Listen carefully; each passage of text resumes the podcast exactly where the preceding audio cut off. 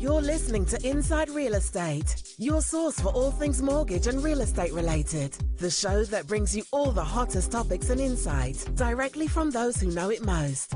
Now sit back and enjoy the show. Good morning. Good morning. What a We are great headshot Vic has. I mean, that Yeah. is No, it's heaven. fantastic. It's absolute heaven. Yeah. I'm just looking Yeah. at it, man. Yeah. Yeah. We're here on Inside Real Estate. Uh, I'm here with Brad Weisgerber. Paul, fortunately, can't make it today. But, you know, it seems to be that I've, I've had, uh, had to get my feet wet hosting the show. It's kind of awkward, but uh, I, I do my best. So, um, thanks for everyone tuning in here. Uh, we've got a guest on the show. I, I think he did it one other time too. His name's Vic uh, Simjanowski, and Pretty he's sure he Real Estate. And uh, excited to have him here. Up, Hey man? guys, how are you doing? We're good. How are you? Pretty good. Thanks Good, for the good. compliment on that headshot. They do a lot of magic with Yeah. Photoshop now. Oh, it looks great. Yeah. It looks great. Hey, Brad came swinging out of the gates with that comment too. Right out the- I was, it was about it, it, was yeah. on my screen during the intro. And I was like, man, that is a great headshot. he's got to take. He's got to make up for Paul. Yeah. Right? Yeah. Yeah. Although Paul is kind of like a catfish with his headshot. Yeah, Paul doesn't really look like that. No. Not anymore. yeah yeah he's No. he's losing his uh youth but um anyways uh good to have you on the show man i, I know you've done it before and uh you know it's always good to have you and and you know we work a lot with uh Dobie and their agents so it's always good to get a perspective as far as you know uh whether it's simon or you or ross whoever right what's Yep. going on in the market and how you guys are doing and and what your plans are so um, for those who don't know, right, Vic, you've been in the. How long have you been in the business? Uh, five years. Five years. Okay. Yeah, five, five years Yeah, as of this past April. Yeah. Wow. It goes by quick, doesn't it? Pretty quick.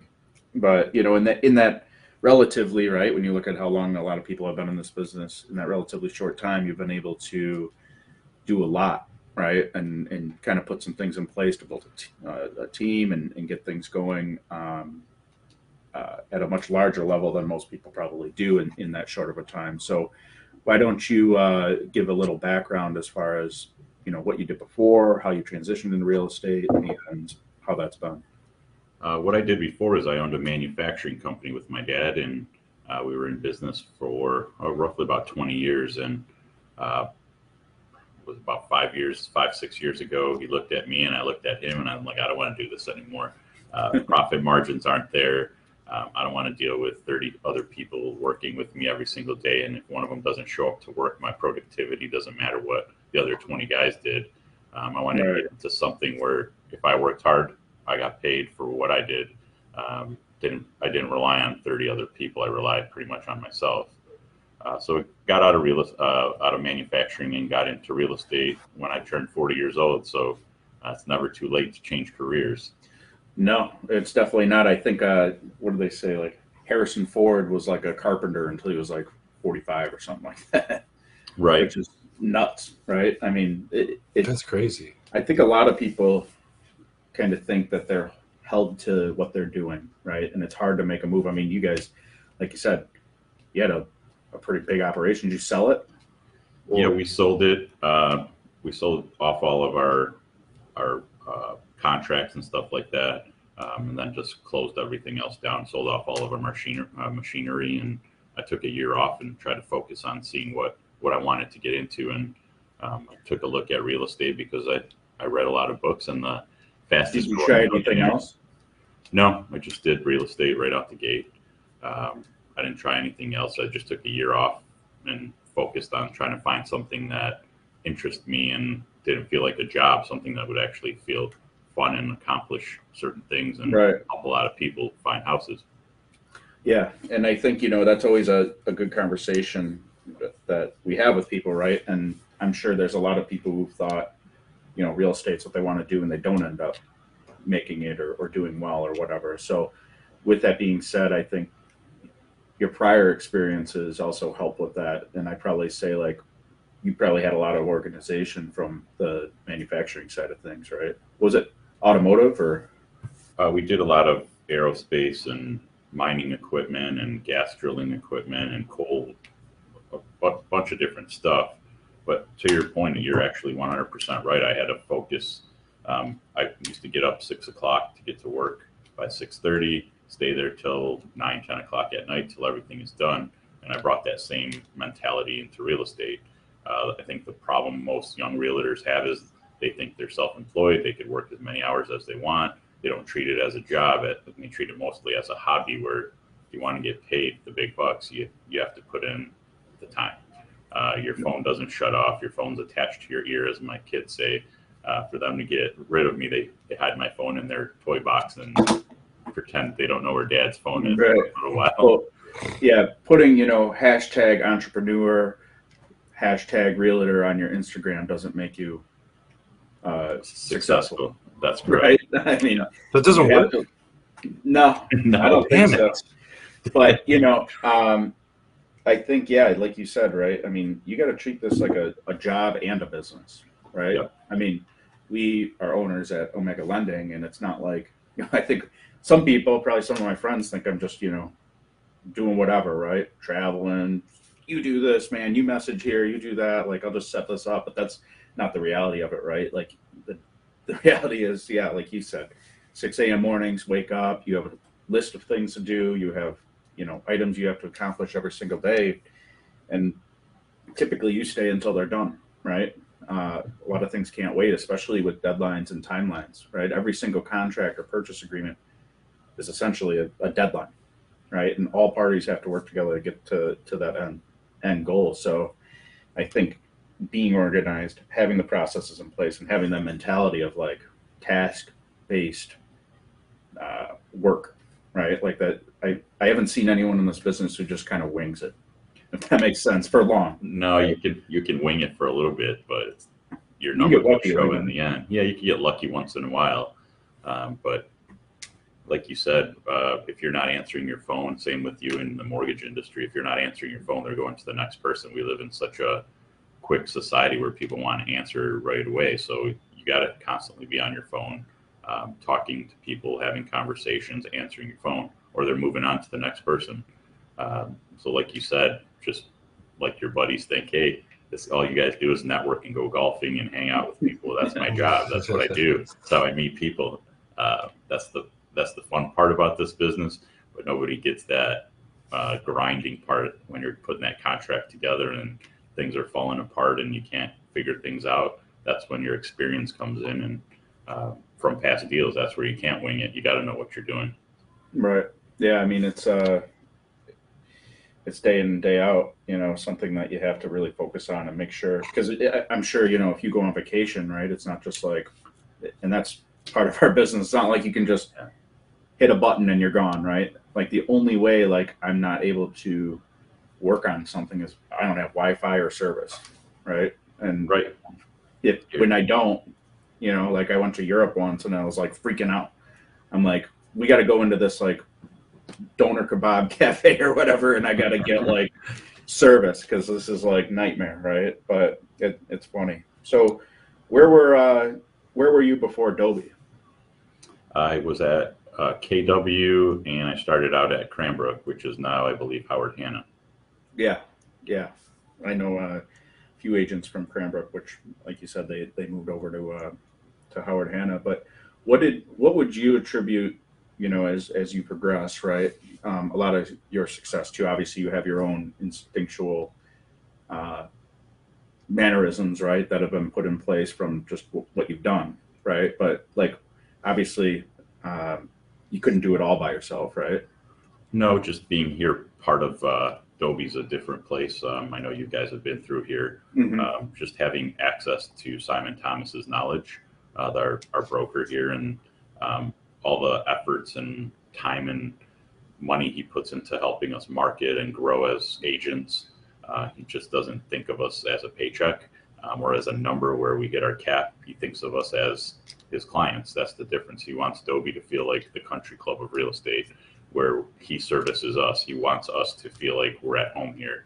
Um, we're not just a brokerage; we're a family here. Everyone feels like like a family here, um, and I, I attribute that all to Simon, where it starts from the top and then it goes down through all, all of the other agents at our office. Yeah, no, no doubt. Did he pay you to of plug him? I don't even think he knows I'm on here right now. No, Maybe. I'll ask for a lower cap after. Right? Yeah, there you go. Recruiting. But no, honestly, you know, he does an amazing job, I think. Um, like you said, viewing and and you have to, right? I mean, it- it's kind of the same way at, at our company. It's like, okay, what isn't working for you? Or why isn't this working for you? Because I need to figure out how to make it happen instead of whatever. You know, you're just another uh, deal, quote unquote, in my pipeline that, you know, is going to pay me or maybe won't pay me if it falls out versus, you know, that relationship that like we have to build with our clients, for example, right? Like we, if you treat someone like a paycheck, they're not going to stick with you, even if, you know, that paycheck maybe, you know, worked out that you got lucky and winged it with that client. So, like you said, the numbers in the end show. And I think the numbers on Simon's end, when he's looking at his profit and losses and all that, he's like, okay, like, you know, we've had very little turnover because he treats you like clients, right? Hundred percent. I tell I tell the, the the agents on my team, um, if your clients know that you're chasing that paycheck, they can feel it. They can feel like you're pressuring them to buy a house. Um, if they feel like you're their friend, uh, you're showing them that you care about their family. You're not scared to tell them, "Hey, this house isn't for you." Uh, you're not thinking about that paycheck. You're thinking more about them, and the paycheck is a result of the way you treat your clients. Uh, you're going to get repeat business, and in this industry, repeat business is what makes you strive and what makes you uh, achieve higher goals. Um, you guys have the same thing. You guys are based off of referrals, right? Um, if you're if you push that envelope and they know that you're pushing that mortgage just to get paid, they're not going to use you again or refer, refer you to anyone else, just like us. Yep. Right. Yeah, but this, I think like like you said though, the same goes for like a business owner, you know, Yeah. and that's I think what's interesting because you know there's a billion mortgage companies, there's a billion real estate offices. Why hang it with X, right? And I think that goes um, goes a long way when you can provide knowledge. I mean, everyone looks at caps, right? I feel like every agent is like, well, if I do this on my own, I'll make X. Can you do it on your own? Can you do it with a different brokerage, right? Because there are some brokerages who have no fees, right? And uh, nothing bad, I guess, to say about that model. It's just to each their own. But I think there's a lot of value uh, for people who see and use that value that comes with their brokerage, right? Like, I agree with you. Um, I, I I don't have anything bad to say about other brokerages, but um, having a brokerage where uh, they reinvest back into you, um, they take, they have you as a cap, but they don't think of you as a cap. Uh, they reinvest back into you as their business partner. Uh, like people, Mhm. like Simon, I told you, he he considers us his business partner. He's not scared to try different things. If they work, great. If not, he'll move on. Um, he's not just stuck trying to do the old business model. He's thinking outside of the box, and that's what's different about Dobie than other places I've been in.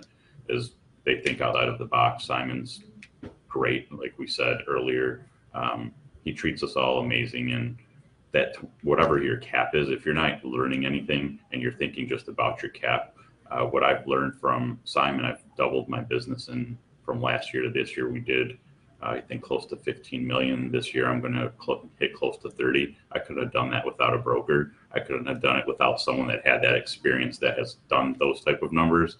Um, not having a cap and not paying till, till that's a monster year. That's a going monster. to college. That's a monster year, you know? I mean, it, and I think it, to your point, right? It's like, okay, let's say you did 15 last year, right? If you went on your own and did 17 and got 100% of that, right? Versus 30 and you get 70, 80, whatever it is. I mean, you got to look at things like a big picture, right? And I'd rather, yeah, bigger piece of a, a smaller pie isn't really necessarily better, right? No, I agree. That is a that's a crazy good year. I mean, this whole year in real estate in general, uh, real estate and mortgages has been pretty wild. I mean, the market's been hot. Are you seeing, uh, you know, with fall coming, back to school, are you seeing things start to slow down? Are you seeing price reductions? Are you starting to see longer, longer uh, on market times? What What are you seeing out there? Yeah, I think the last month or so, I think we've seen houses sit for a little bit longer. Um, I think it's typical where uh, people have are going on vacations, the last hurrah before kids go back to school. Um, everyone's hoping their kids actually do go back to school and they're not going to be Zoom calling again. Uh, but I think that time period from uh, middle of August, uh, when everyone goes up north in Michigan, the Michigan market's different. Everyone likes to go up north uh, right before the end of end of August into September. And I think once Labor Day comes back in, we'll see how the market's going to stay. But I, I've seen houses sit for a little bit longer. There's been price reductions. Um, I think things are starting to settle down a little bit. Um, they're, they haven't been as crazy as they were back in May, June, July. Yeah, I think, uh, I think oh, like a lot of things, right? Like by the time you hear about it, it's like too late, right? By the time you Right. heard about investing in Bitcoin, it was like very expensive to get into, late. right? So like, Right. I think like in uh, from the seller or the buyer perspective, even right. I get a lot of people who call me and they're like, "Hey, I heard rates are like really low. I should refi." You know, I heard they're like two seven five, and I tell them it's two nine nine, which is still an amazing rate. And they're like, "What? That's high." I'm like, "Well, when did you hear that rates were low? Today? Like, it, it, maybe they did, right? And it depends, I guess, on how they get their news. But I wonder if a lot of sellers have like uh, almost like a mindset, right? Like the market's so good, I'm going to get top dollar. I think you know I'm going to list it, you know, twenty grand over the house that sold next to me last month, right? And like like you said, right? Like that's not necessarily the reality. There's a lot going on. Houses are sitting on the market longer. So do you think?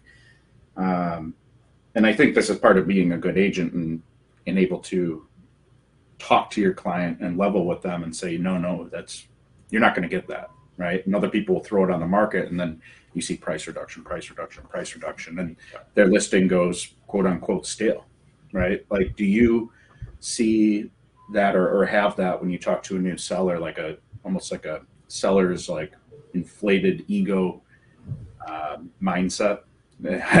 like maybe they're not like rude about it, but they might think that their house is worth a lot more than it really is right now.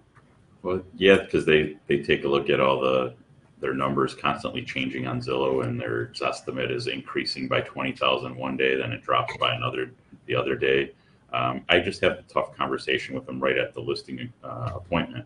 Um, they'll give me a number. I usually walk in with a number. I already know what I think their house is worth. Um, I let them know uh, this is we're in the process of selling your house. I'm not just here to list it. Um, I want to sell your house. Um, if you want somebody to just come here, and give you a high number, list your house, and it's going to sit, great. Your house is on the market for thirty thousand more, but like you said, you're going to walk it back down. Uh, sometimes it's all, almost better to be the second agent because at that point they listen to you. Um, Yeah. First agent just does what they want them to, but having an experienced agent, uh, he's going to let you know or she's going to let you know this is this number is not going to work. Um, But but Vic, I just put in 120,000 into a pool. Yeah, that that works great for you, but the guy buying your house might want to fill it in with some dirt, and it's going to cost him another thirty to forty to bring in topsoil to cover up your pool. Uh, I, those conversations are tough when they tell you, "Well, I put in this granite, I put in this uh, great flooring and new cabinets." Well, maybe the person coming in is going to tear all that out, so that didn't really mean much to them. Um, yeah. You guys in mortgage, you know that they tell you, "Oh, how, what do you mean my appraisal came in low?" I just Yeah. put in brand new countertops. That that should break my appraisal Yeah. by forty grand. I, I think people a lot of the time, right, unfortunately, don't understand how an appraisal works, right? Right. And Right. it's very unfortunate.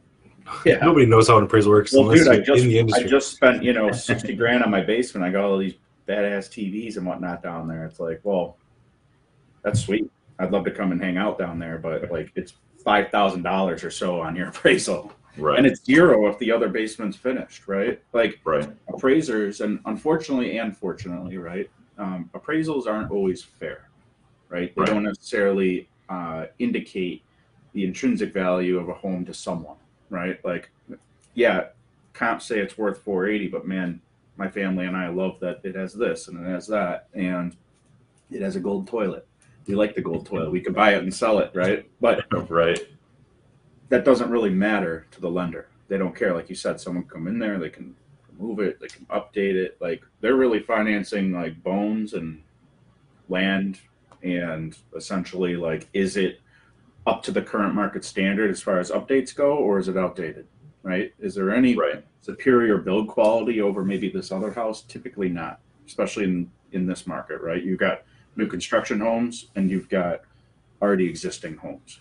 And all new construction homes are condition one, right? You know, the quality might be different. Sometimes you have like luxury builders and whatnot that really do build a, a nicer home with nicer materials. But overall, it's a difficult conversation when I talk to a client who's like, Yeah, I bought this home last year. I redid all the landscaping.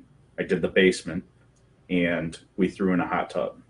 I think that my home is worth like 50 grand more. I'm like, no, No. unfortunately not, man. Like It's not. you just, you basically. I mean, in this market, it might be just because that don't matter. Yeah. I mean, your home might be worth a little more, but like it's not worth more because of those items. So right. if you were talking to a seller and they needed to update some things, right?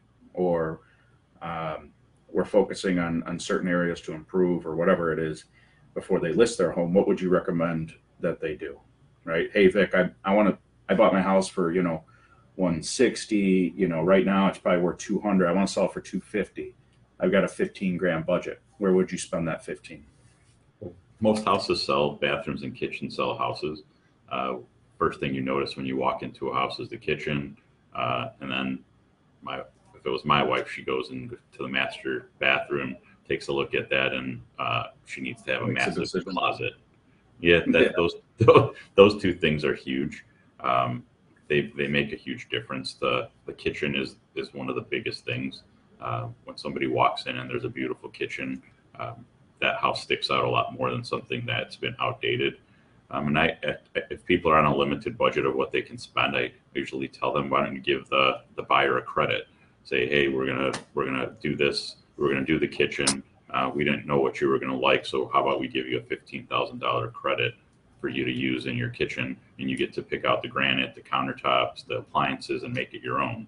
Um, just different ways to stand out from the competition. Because sometimes people will go in and do a kitchen, and the people that look at it, they're like, "That's not my style." Um, they're still Right. building it. They're still building that kitchen as they're going to still live there. They're not doing it based on what the new trends are. Yeah, I think that's interesting, and, and kind of to your point earlier, right? Like, I just did this, I put in this granite or whatever. Right. It's like it, if you are really going to invest money into a home, right? Like, I almost feel like you should invest it like you're going to live in it a long time. Because if you're just doing it to flip it, you might as well just put in the cheapest stuff. Yeah, Someone might not like it, you know, and that, that sounds kind of bad, but it's like, yeah, appraiser's are going to look at, yeah, it's updated. They don't care if the granite is real or not, apparently, right? So, like, at least when you're you're reselling it, as long as it's not done in a bad, unsafe way. But you know, like, there's a lot of things I think that uh, sellers have to consider when people are looking at their home, and that you know, hey, everyone doesn't really love your amazing office that you know has this crazy red paint that like makes you Right. feel warm and, and you know, comfortable when you're in there typing away on your keyboard. Like someone's gonna come in there and like maybe even blow the walls down. So like you have to think um, what would most people want, and that's something I feel like I learned uh, the tough way when talking to clients about you know refinances and things of that sort. And after talking to or looking at appraisals and talking to my appraiser friend, dude, they got, they got a pool. It's the only pool in the neighborhood. Like, why is it not like a thirty thousand dollar adjustment? Because most people don't want a pool, you know, or Right. most people it's not standard to the area. Or well, yeah, dude, well my basement's finished. I got this. I got that. Yeah, so does every single other comp. So there's no real adjustments. Your your your comp or your house isn't necessarily superior to someone's out someone else's if it's the expected thing in the market, right? So, uh, what would you say? Because I find this interesting too. Like when someone wants to list their house and it's the nicest in the neighborhood. I'd like being the not the nicest in the neighborhood because the guy that's nicest in the neighborhood, he's going to set the the pace for everyone else. But um, being the nicest in the neighborhood isn't always the nicest uh, time to sell your house because um, if everything else in your in, in that subdivision is fifty to sixty thousand dollars less, and you're at the top end of it, you're you're probably going to lose a lot of money on your house being the nicest house in that sub. Like you know, the comps come in; they're not based off of you being the nicest house; they're based off of what everything else is selling for in the sub. Um, if you chose to spend a fifty thousand dollars on a Wolf stove, that's your choice. Uh, the guy down the street's not spending fifty thousand dollars for a stove, and if you're expecting the return on that, it's not going to happen. Um, that's something you chose because you wanted it. Um, that's not the standard of what's going to happen because you have the highest price house in the neighborhood. Yeah, so often when that happens, right, that's always a difficult conversation. How do you vet out, it, like a lot of agents I talk to when we're in a situation like that, where it's like, hey, we're offering 600 on this home, comp support 450, you know, um, because it does have the wolf, it's got everything. People are, there's multiple bids, all well above and beyond, you know, 550, 600, whatever. How on your end, right, like as a listing agent, because a lot of them will just be like, well, we'll figure it out when we get there. But what do you do on your end to ensure that, like, hey, seller, your home isn't going to appraise, right? But here's why we want to go with this buyer. Obviously, if they're cash, that's, that's easy, right? But I've I've learned a lot since uh, the the COVID stuff that happened so far, where people are just throwing in bids, uh, waiving appraisals, doing uh, guarantees above and beyond what the price is. And what I've learned is a lot of the time they're coming back and they don't have the funds. So I've I've learned that when they say, "Hey, I'm going to do a, a, guarantee over appraisal of 20 grand," I ask them to show me proof of funds. Say, I, I need to know where, where's this cash coming from. I need to let my sellers know that you do have the cash. If the appraisal is short, that you can come up with 20,000. Because on your PA, you're showing you're you're putting down three percent you could barely put 20 down, but you're telling me you're going to spend 30 to 40,000 over appraised value. If it comes in under, where's that money coming from? Um, so I, I want to make sure that my sellers are protected. So I'm asking for proof of funds to show where that money's coming from.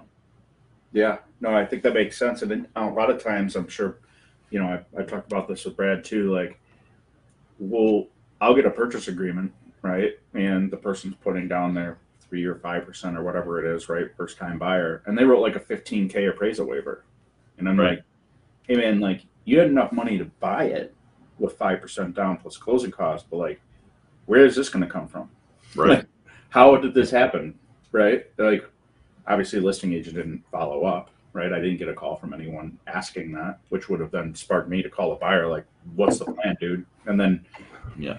you know, at that point, you're like, kind of, you're skating around on super thin ice, right? So comes in three, five, 10k low.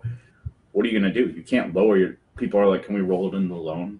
Can we do this? Can we do?" No, No. Like- and I think that's one of the hardest concepts right now for a first time buyer in this market to understand is like, hey man, you've got excellent credit, your income's good, you saved up enough money to put your down payment plus the close cost, but you need more money. Like, you're going to need to write an appraisal guarantee because you're up against multiple people. And I haven't been seeing them as much, but I'd still say, you know, before like uh, March, May, June, right? Like, there was there was a lot of them. yeah, it was like every single deal I had hit five, ten, and and almost all of them got, not all of them, but I'd probably say at least half of them, they had to bring something. Maybe not the full amount, but like, Yeah. yeah, they, they enacted that, right? So now that the market's caught up a little bit with that, you know, like I would say, like the prices aren't as uh, they aren't following as uh, or in, increasing as rapidly as you know that appraisal gap kind of covered them, right? So now it's we're able to see a lot more appraisals come in on the dot, which is great. But uh, nonetheless, all it takes is is kind of like like Brad was saying earlier, like what happens after Labor Day? Does it get crazy again? Are people going to be doing more and more appraisal guarantees? Like what's happening with COVID? What's up with Delta? And what's the new one? Lamb Lambarian or something like that? Lambada. Do you see There's that? another one. But yeah, I didn't know about that one. I knew about Yeah, Delta. I'm I out of the didn't hear loop. about the other one. Google it. Yeah. I don't like wanna, a dude. one- I don't fucking No. want to. It's so Yeah. depressing, dude. I I'm so sick of it. Like, and not to beat a dead horse here, but what do you think? Um, another, and I don't, I don't think people will personally uh, lock down as hard as they have, right? Like people will just inevitably buck the system, right? At this point now, knowing like, hey, it's not like Ebola, right? Um, it is really bad. I'm not trying to downplay uh, necessarily what COVID can do to you, right? But like it's not like you get it and it's like a 80% chance you die. Do you see, you know, if, if the numbers come out from Delta again, uh, and we go into another lockdown, what do you think the, how do you think the real estate market will react to that this time around? Um, I, I think people more or, or agents right now are prepared on how to handle something like that.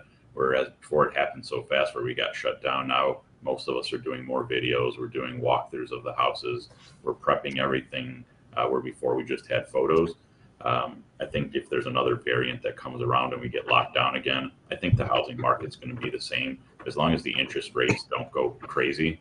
Um, I think we'll be fine. I don't think anything's going to change unless interest rates go up. Uh, what was it last year or when uh, January, February, they were somewhere around five and a half percent, and people were going crazy because they thought they were going to go up to eight percent, and now all of a sudden things are in the twos.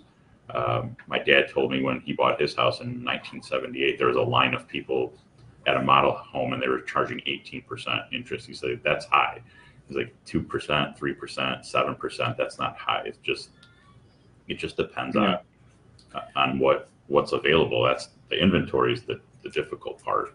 Um, getting nice houses. There's just people putting houses on the market that aren't really nice and expecting top dollar saying they renovated the kitchen. All they did is put in a new stove and a fridge. Yeah, it's interesting. I don't know. I obviously I hope rates stay low, but I I do think it's unhealthy for them to stay this low for too long, right? Um, Right. I mean, they've been low for too long. If I feel Yeah. like, if you think about it, like, I I don't remember. I think I've only sold like one or a handful of deals since I started in this business years ago at six percent or higher, and those deals were all like investment properties, high risk, like loans. Everything that I've done in my whole career has been sub six percent, mostly sub five percent. Right? It's they've been low for a long time. Like those are low rates. That's crazy. Yeah. No, I mean, I think it's inevitable, obviously, that they're going to go up at some point, but Yeah. I think as long as other factors kind of compensate for that, we'll be fine, right? This crazy uh, inflation of, of housing prices in the past year and a half, right? A lot of it's due to low rates, right? Yep. money's cheap whatever my payment goes up you know 35 40 bucks a month for every 10 grand versus 50 60 whatever right so affordability from a housing perspective is is awesome right i mean you can buy Yeah. uh, a lot more than you could have two years ago with you know dip- with this low rate but there's a lot of other factors i think in the market right now that are getting to a point of like tipping right for example cars. Cars are nuts right now, you know, and and they've started to. I think that that that uh, glass of milk or whatever you want to call it is is about to overflow, right? I mean, there's manufacturing shortages of the, of these chips that these cars have. I mean, have you driven by the Palace and looked in the parking lot? Yeah, they're just sitting. Have- There's nothing. Have you guys seen it? You- Dude, there's like doing yeah, it's like 5,000 traverses. Like once those chips catch up, I can't imagine the price of a used traverse is going to be very well. They're going to be giving them away, have to be giving dealer incentives, and all these cars are going to now all of a sudden be crazy expensive to a ton of people who bought a car over the past two years, probably being underwater. You know, most people probably put zero down when they finance a car. So you got that. You've got now if the market levels out and you just did this appraisal guarantee on this home. And essentially your house is worth what you paid for or i'm sorry what your loan balance is. And if you wanted to sell it you've got to pay six to eight percent in commissions and, and fees. What do you do? Now all of a sudden you don't have the equity right? Like a lot of these first time buyers i think they need to really think about how long are you going to be there?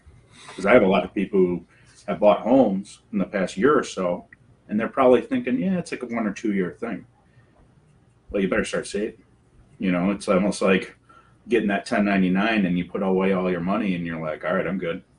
Then you get hit by the tax man. you know, like I, I wonder what's going to happen with that, with the values. I I think what's happening too is with like with the appraisal guarantees, all of a sudden, a house that comes in that's worth two hundred and somebody put in a twenty thousand dollar appraisal guarantee, all of a sudden the comps in that subdivision change by twenty grand. Um, then the next door neighbor is going to be like, "Hey, this guy got twenty grand extra. I'm going to sell my house." Um, Mhm. All all of a sudden, taxes are going to increase in those subdivisions. There's going to be like a false inflation of, of the value of these homes based on all these appraisal guarantees that people are putting in, um, changing the whole dynamic of a subdivision because it doesn't show on on the sale of the house that there's an appraisal guarantee. It just shows what it's sold for. Um, Yeah. And that's what we're kind of seeing that right now with I mean, before we were seeing a lot of low appraisals compared to the the contracts, right? And with all these appraisal guarantees, we're starting to get more and more comps with higher and higher and higher sales prices because of them. So the the that's it's just accelerating the And again, with, if the money's cheap to borrow on it, okay. Yeah. So your payment goes up eighty bucks. We're good with that, right? Right. But what happens when it's hey, you know, that twenty grand is now you know one hundred and twenty more dollars, right? Another Yeah. forty bucks, another fifty percent increase in monthly uh, spend in the difference. It's like it. It's a slippery slope. I feel like of uh, not people being underwater and foreclosures or anything like that, but like, hey, we got to sit and hold. You know, we don't have the money to essentially pay to get out of this you know, a lot of people that we, that we do loans for. I'm not saying that you know we're doing some like subprime cowboy shit, but like I'm like, hey, bro, you need twenty one thousand two hundred dollars to close. You have twenty thousand eight hundred. Can you got like five hundred bucks sitting somewhere that you could throw into your account because we we need that to close? And they're like, yeah, man. They do that, and then it's like you know they close, but man, they have like no reserves. Most people Yeah. live on What reserves, so they live like a paycheck to paycheck. With It's pretty scary. I get it. You it. guys, You It's know, super scary. How do you- It's super scary. I, I wouldn't be able to do it. Like being able to buy a house and literally draining your entire bank account, every dollar you have. Like, how are you going to move? What are you going to do for paint? What are you like? What are you going to do? You need to like fill the house with groceries, right? Like, there's so many other costs. Well, you're draining every But the reality is, they do. They figure Yeah, I it know, out, it's so right? crazy. 'Cause I see it all the time. You have one Yeah, one and big ticket item go south in your house, like a AC or a furnace, and all of a sudden they have no money to finance it or buy it, or they they don't know what to do because they're so cash strapped to like the limit. Um, I I see a lot of Yeah. people going, "Hey, I'm pre-approved up to eight hundred thousand. Well, why don't you just buy something around six? Uh, put that extra money in your pocket. Maybe the next house will be eight hundred, but doesn't mean because you're approved to eight hundred you should buy eight seven ninety nine.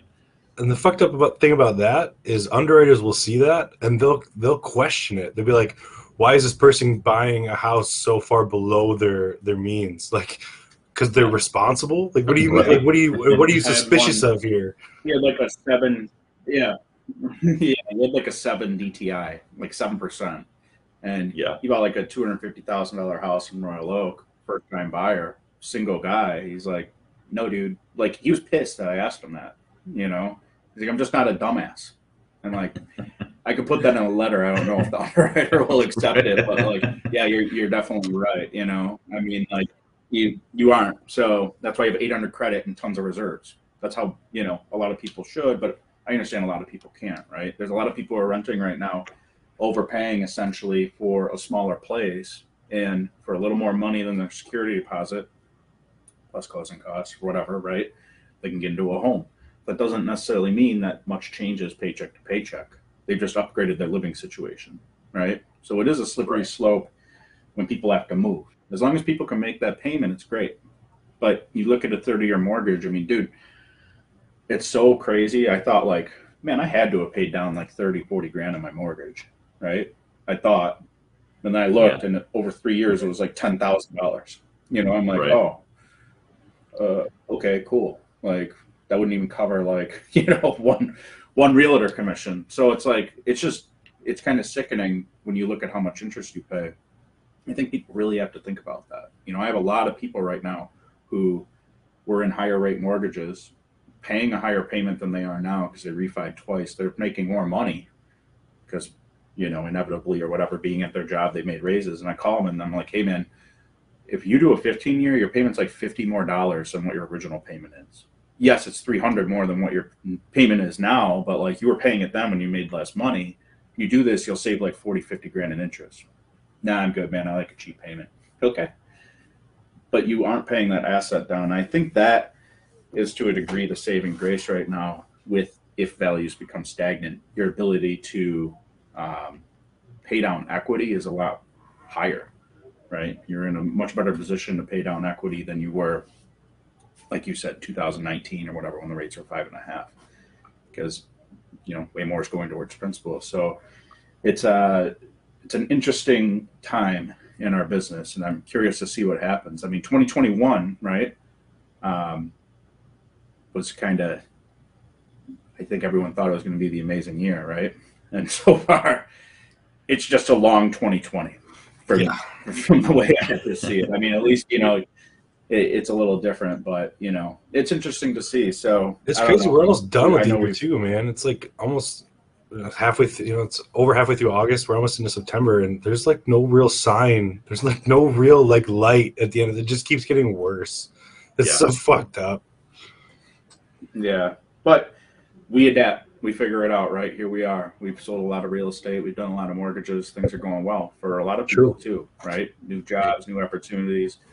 We'll get through it. So, you know, I think uh, we could probably beat the hell out of the dead horse that is COVID, right? Yeah. Um, in terms of conversation, but either way, we we definitely uh, appreciate all the uh, perspective that you bring because you're out there on the streets talking to people doing these things, right? We're, I, I feel like I'm kind of now just like, okay, that's like crazy you're doing that, but here are your numbers, right? Like you're probably having a lot more of the conversations that come day to day with that. So we uh, we appreciate that insight, but. Uh, Looking at the clock, it's about time to uh, wrap things up. And as you know, from your last visit, we like to answer or ask three questions. Right. Right. So um, I don't remember what we asked you last time, but Brad, do you have anything in particular? Um, I'm maybe we can And- start with tried and true. Uh, what what scares Vic? Uh, What scares me is not being able to provide for my kids. Uh, that's what makes me get up every single day, every single morning, uh, just to leave a legacy for my kids, uh, so that they don't have to worry about if they wake up tomorrow morning and there's another pandemic. How are they going to make ends meet? I want to leave something for them uh, where where they're a little bit further ahead than my father left for me. Uh, he did a great job for me, and I want to do the same thing for them. can't beat that. That's a good answer. Um, if you could go back to any moment in time, right? Um, like a specific moment and be like a fly on the wall, what would you say that moment would be? So, to be a fly on the wall, I'd probably try and, when all of this COVID stuff happened, uh, probably try and have a bunch of inventory of all these, all the PP, uh, all that protective stuff that we needed, the hand sanitizer, the gloves, and be able to actually have that in storage to be able to actually sell it. Because I never thought of all that stuff beforehand. I thought, hey, what do I need all of this stuff for? But to be able to be a fly on the wall and know that all this was coming and be able to prepare and uh, I know a lot of people were made millionaires from COVID based off of all Yeah, Selling gloves and stuff. Yeah, I mean, crazy. gloves and hand sanitizer, Face masks, like, dude- wipes and masks and when I would see someone in the airport wearing a mask, I was like, ew, like what Yeah. what's wrong with this person? You know? Right. Like like what do they have that they're like wearing a mask for? Now it's like it's funny, right? Everyone you got people in, in the airport with masks, face shields, goggles. It's like would have been nice to know that, right?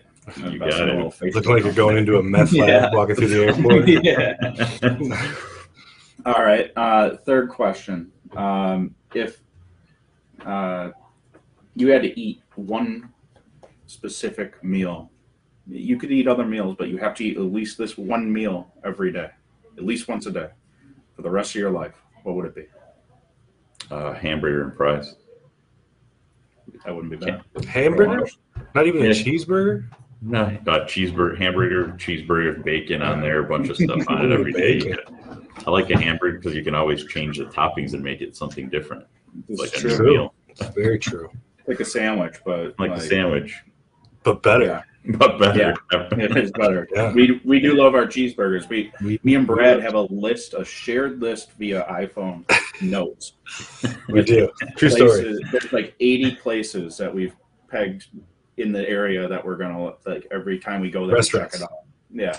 We Once need you- to- restaurants we you're need to eat. What's your top-notch cheeseburger or hamburger place right now? Ooh, it was Ackett's. I loved Ackett's on uh, what is that? Romeo Plank and Hall Road. Have you ever been there? No, I haven't. I know the Oh. area. but, Um, It was having Unfortunately, COVID Yeah. took them. they But shut them down. yeah, I don't know. What would you say, Brad? I mean, we like we like our standard, you know, five guys and whatnot. But like, yeah. I don't know. That I that don't one know that really any hurt. burger place really stands out right now. Because What do you? Well, coming from the burger guy himself, what do you? What would you say, Vic? um, I, I like uh, Lux has a good burger in Birmingham. This is true. Um, Lux is a lot great. of people don't know that Hyde Park has a really good hamburger. really.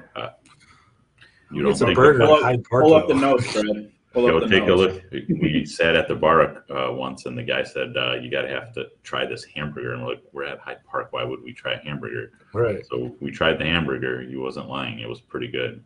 Now, when you go there for you know a full-on nice dinner with your wife or something, you're kind of like, hey, I'll get the, I'll get the Maybe maybe get the hamburger as an appetizer. Yeah, yeah, there you go. Split I it like up in a couple of pieces. Yeah. Well, that's cool, man. I think uh, you know it was great to have you on the show. Um, always love discussing you know what what we think is going to happen in the market and what you're seeing with all different agents, and it's really good to get your perspective. Um, we appreciate you coming on the show again, and would love to have you again in, in the future. I appreciate you guys having me on. It was fun. For It sure. Passed by pretty Yeah. quick. How do people get a hold of you, with Vic? Yeah. Uh, you can get a hold of me. Cell phone is 248 229 9137. Uh, Or you can get a hold of me via email at vic at wearedoby.com. Perfect. Well, we appreciate it, man. We'll be coming by soon with like a sack of Comet burgers or something like that. Sounds great. Smash a few. But um, either way, um, if you guys want to uh, get hold of Vic, feel free to reach out to him. He's a great uh, resource and agent in the area. And uh, pleasure having you, man. We'll talk to you soon. Sounds great. Thanks for having me again. Appreciate it. Yeah. See ya. Well, another show on the books, Brad. Yep. Um, my hosting abilities are improving, I feel, but um, we need Paul. yeah, Paul. Paul, we, Paul definitely. Uh, Paul, we need you. he just he loves to hear himself talk, so it's just uh, it's very Yeah. natural for him to just keep going and Yeah. spew nonsense. So yeah. definitely does something for the show. keep it going. Yeah, for sure. Well, um, I know we're both busy. We'll get back to it. We appreciate everyone tuning in. Um, get find us where you find your podcast, wherever it is, right? Podcast, Stitcher, YouTube, whatever, and uh, we'll go from there. Everyone have a good day. See ya. Later. You've been listening to Inside Real Estate, the nation's top real estate podcast. Don't forget to follow us at irepodcast.com and everywhere where podcasts are available.